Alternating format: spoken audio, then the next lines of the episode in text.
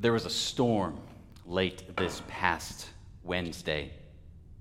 The wind, the thunder, the rooftop like an army of snare drums pounding incessantly. It was all so full and so alarming that I was not only awake, but deeply unsettled. I looked at my phone to check the weather, and, and sure enough, the storm was raging. All the way up to Minneapolis, Minnesota, down to Louisville, Kentucky, Memphis, Tennessee. It stretched out to Los Angeles, California. And the storm did not subside by Thursday morning, but in fact has only increased and intensified since. What does it mean to be the people of Jesus Christ in a time when the ache for justice and equity is so very raw? What does it mean to be the people of Jesus Christ when, when a nation is so parched for the living waters of justice to roll down? What does it mean to be the people of Jesus Christ in the midst of, of storms and, and blows and thunders that, that not only pound our streets, but we ourselves, do we not also feel the pounding within? What does, it, what does the Lord require of thee, O church, in this time? Praise God, we can gather on this Sunday morning. And, and of all the texts that could be given to us, we have before us Acts chapter 2, as we heard read in the call to worship and then summarized wonderfully as well through this most recent hymn. The people of God, we see, are gathered in one place for the day of Pentecost, the beginning of the harvest festival. And we read, There came a sound like the rush of violent wind. It filled the entire house where they were. How often we think of God coming into our midst as, as a light breeze, or a still small voice, and certainly those are faithful ways God has and God does speak. But in Exodus, Ezekiel, elsewhere, God's coming is, is in the smoke and in the fire and the thunder. Jesus, Jesus himself walked into the economic center of his day and turned the tables.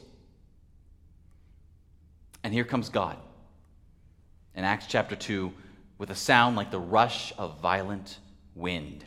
And then on top of that, divided tongues as of fire upon the people. To be sure, I am not suggesting that the raging storm in these recent days is all the Holy Spirit's doing. The Spirit of the Prince of Peace has no part in killings or destructive violence. But it is quite biblical for the Holy Spirit to be made known as a raging holy wind, an unsettling, unpredictable storm, not unto destruction, but unto redemption. And so the question is this what if the Holy Spirit is blowing just like that somewhere in this storm? There have been many peaceful protests there have been some that have broken into great deal of violence and looting. I do not condone the violence or the looting, and in fact, nor do the black leaders I've seen organizing a number of these protests. And at the same time, I readily recognize what Martin Luther King Jr. said a riot is the language of the unheard. These protests are not birthed as, as one off events that, that came out of nowhere. They are birthed from, from years and generations of black people and brown people who ache for justice, who ache to be seen and not feared, who ache to be heard on their own terms and loved, individually and in terms of how the structures of society treat them.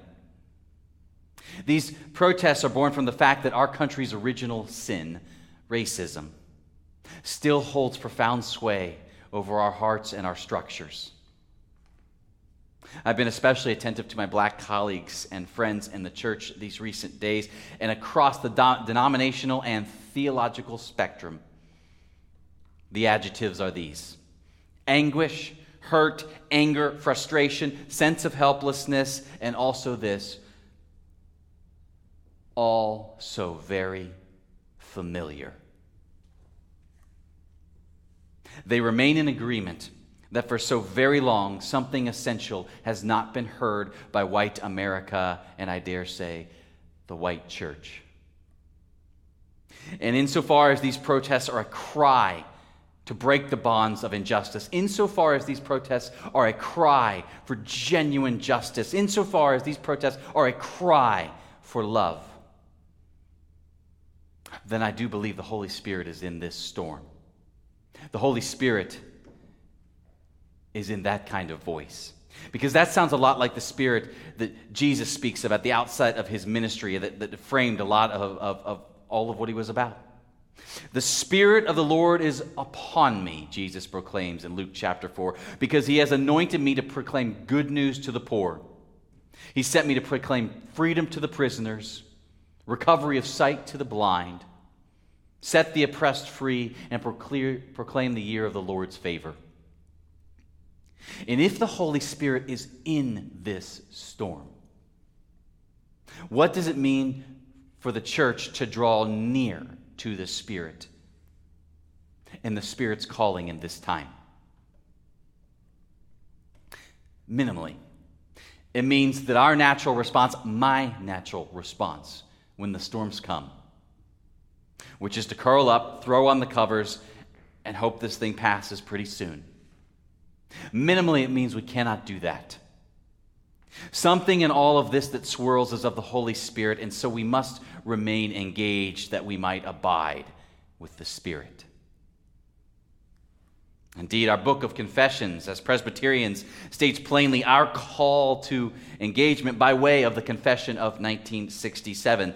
The members of the church are emissaries of peace and seek the good of all in cooperation with powers and authorities in politics, culture, and economics. But they have to fight against the pretensions and injustices when these same powers endanger human welfare. Their strength is in their confidence that God's purpose rather than human schemes will finally prevail.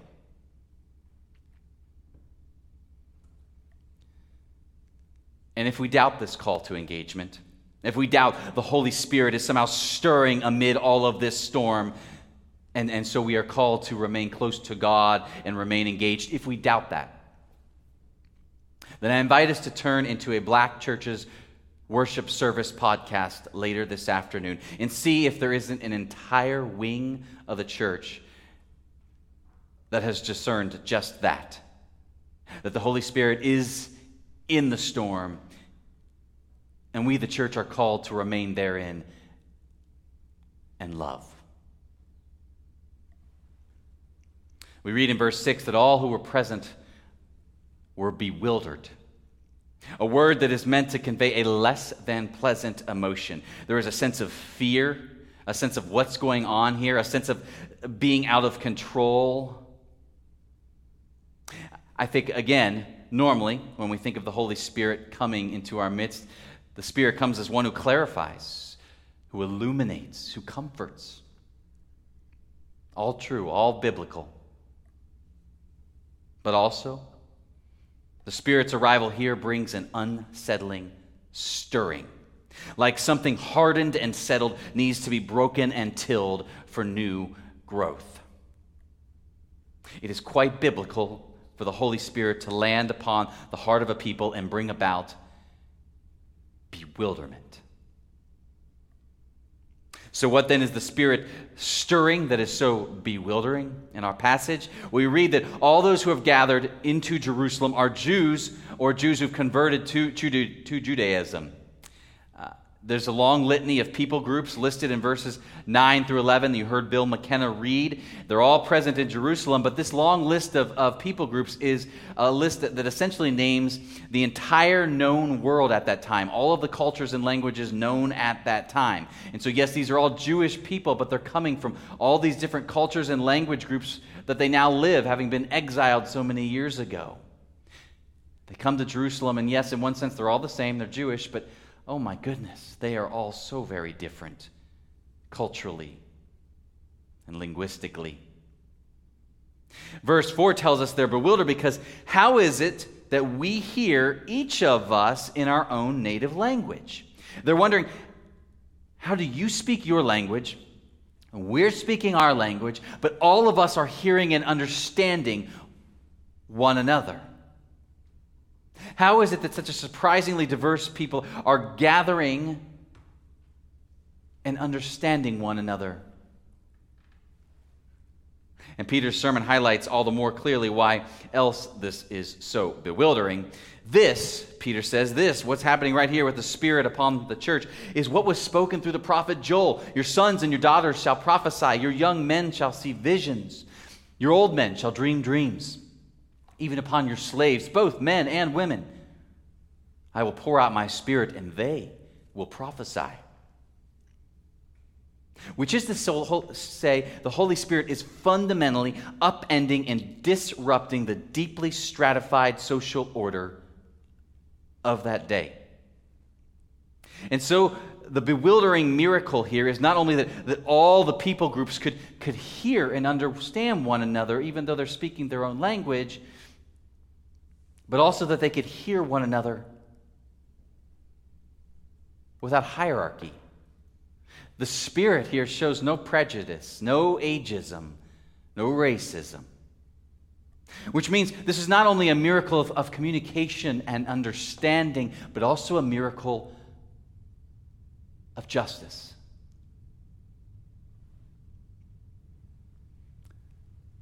Have we sensed bewilderment in these recent days? And what if it's a sign of not of just how near, not far, but just how near the Holy Spirit is? What if we are bewildered because like in Acts chapter 2 the Holy Spirit is upending unequal platforms on which we have been accustomed to living in our society and even our church?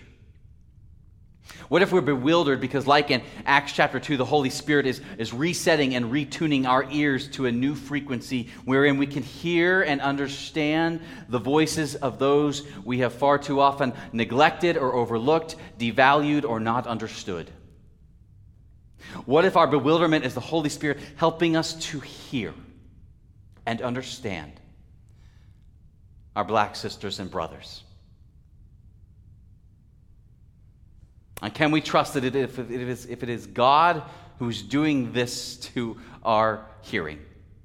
Can we trust that, that, that if, if we step off our familiar platform and lean in to listen, that the Holy Spirit will in fact grant us ears to hear on their own terms and their own language?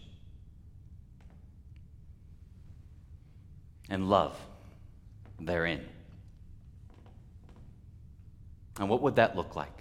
I mean, very practically, how might we, the white church, truly hear and understand our black brothers and sisters in this time? So much can be said about that. Let me just say three brief things. One, I am working with a group of folks uh, in the church to put together a, a, list of resources, a list of articles, list of podcast episodes, video clips, YouTube clips, different resources that come from different black authors, black writers, black leaders, black pastors, black Christians. That you all might have a, a place to go where you can just start to listen in and learn the voice and the concerns and the aches and the hopes straight from those voices that, again, we can so often be unfamiliar with or have neglected or overlooked. So, looking to put together that resource and, and hoping to have that out at some point this week, and, and uh, we'll give you some guidance about how you might want to walk through that particular resource. Uh, a second one I am obviously not a black person, and here I am inviting us to listen to the black church, but, but there is a unique opportunity. Um, I haven't set a date, but in two or three weeks, one evening, there will be a special Zoom forum where I will share my story with race and racism as a white male growing up in a Presbyterian evangelical household and what it is to discover race and racism and, and, and, my part in all of this. And it's a, it's, a, it's a messy story, it's an awkward story, it's a vulnerable story, like all of our stories. And no, again, I'm not a black person, but, but I do think there is, there is healing in our community if we can just start putting words to what God is trying to get through in our church these days, especially us as white Christians. And so I will invite you to tune in and listen into uh, my story and all of its mess and all of its brokenness, and, and perhaps in, in, in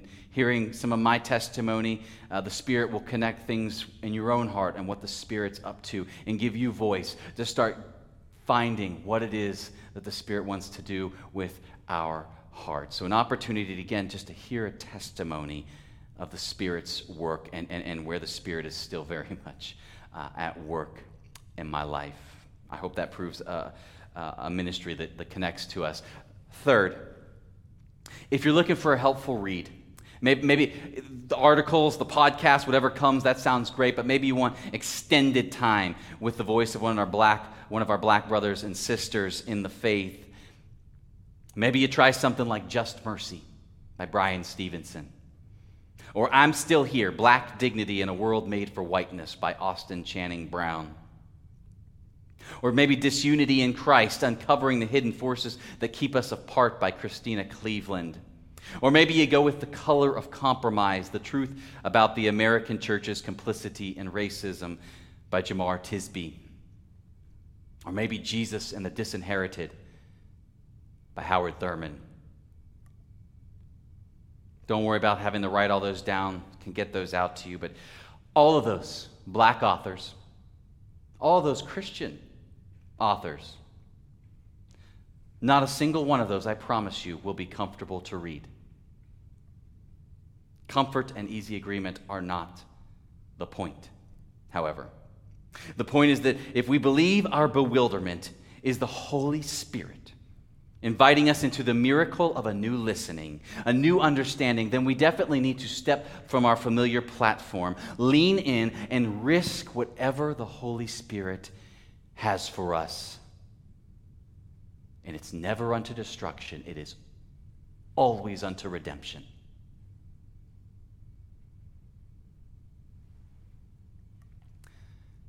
This is not a right or left issue. This is not an issue for the real racists over there.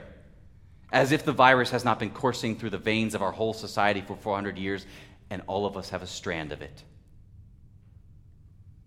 This is a painful reality for which we give thanks. We have a Savior, anointed by the Spirit, who came to proclaim good news to the poor, proclaim freedom for the captives, sight to the blind,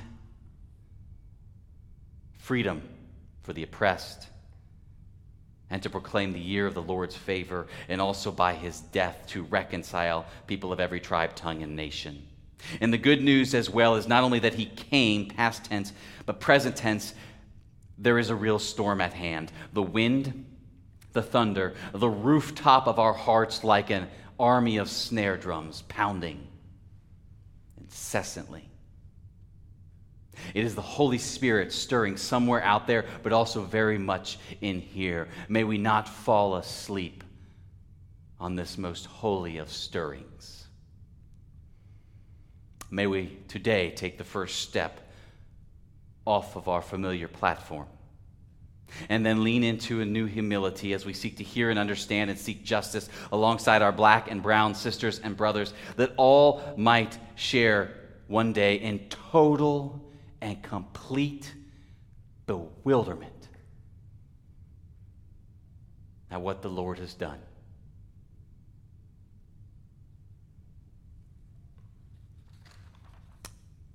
Let us go to our God in prayer.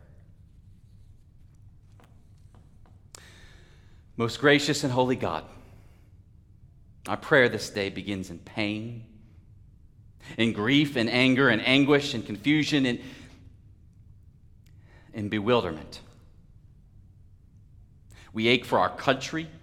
We ache for our black sisters and brothers. We ache for your broken church. We ache for the well being and safety of peacekeepers who pursue not simply the absence of violence, but the flourishing of every person. We ache. And yet, truth be told, we do not want to stop aching lest we draw too far away from your most holy work. And so we ache and we pray. We pray for those recovering even this moment from injuries to their bodies and to their businesses from last night's looting and violence. We pray for the police, for the firefighters as they seek to protect and preserve life. We pray for all who protest as they seek to make visible the pain and cry for justice. We pray for ourselves. We open ourselves to your probing spirit and ask that you help us see our own failings, our own complicity, the way our own silences have contributed to a broken reality. Help us see not that we might be weighed down, but that we might confess and be lifted up and join in the work you have for us.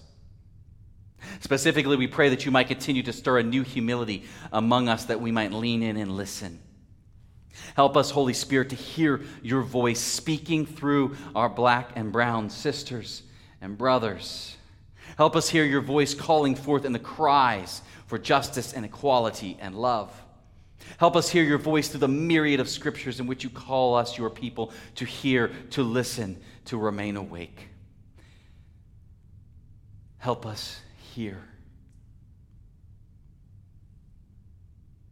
We pray to Holy Spirit that you continue to make yourself known in the storm. In fact, we're so bold as to pray that wherever your holy storm is at work, that it would not cease until every system and vestige of racism is broken. We pray for every measure of its insidious power to be broken wherever it may be found in your church, wherever it may be found in our education system, wherever it may be found in our law enforcement and systems of justice, wherever it may be found in our neighborhoods and our families, wherever it may be found at each of our hearts. And keep up your holy storm until in its place, in every place, you burr the people of every tribe, tongue, and nation who truly hear and understand one another in their own language, and who are together raised into a profound justice and love.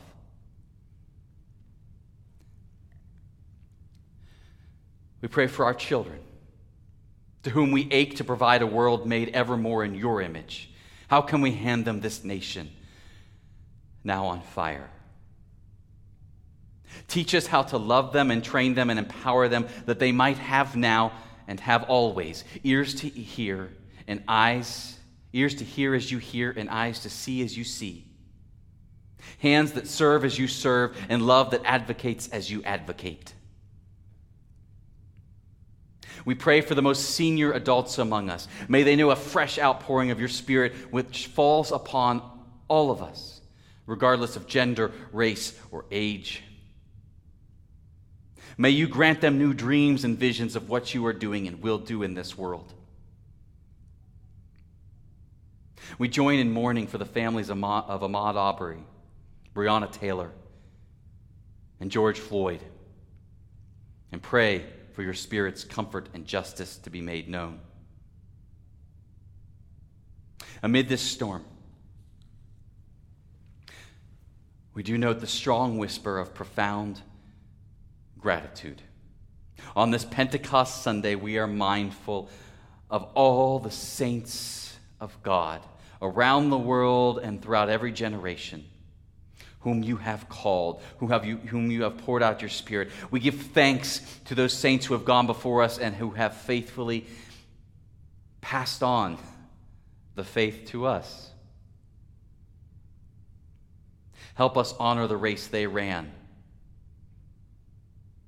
through the manner in which we now run our race. We make our prayer in Jesus' name, who taught us to pray together. Our Father, who art in heaven, hallowed be thy name. Thy kingdom come, thy will be done, on earth as it is in heaven. Give us this day our daily bread, and forgive us our debts, as we forgive our debtors. And lead us not into temptation, but deliver us from evil. For thine is the kingdom, the power, and the glory forever. Amen.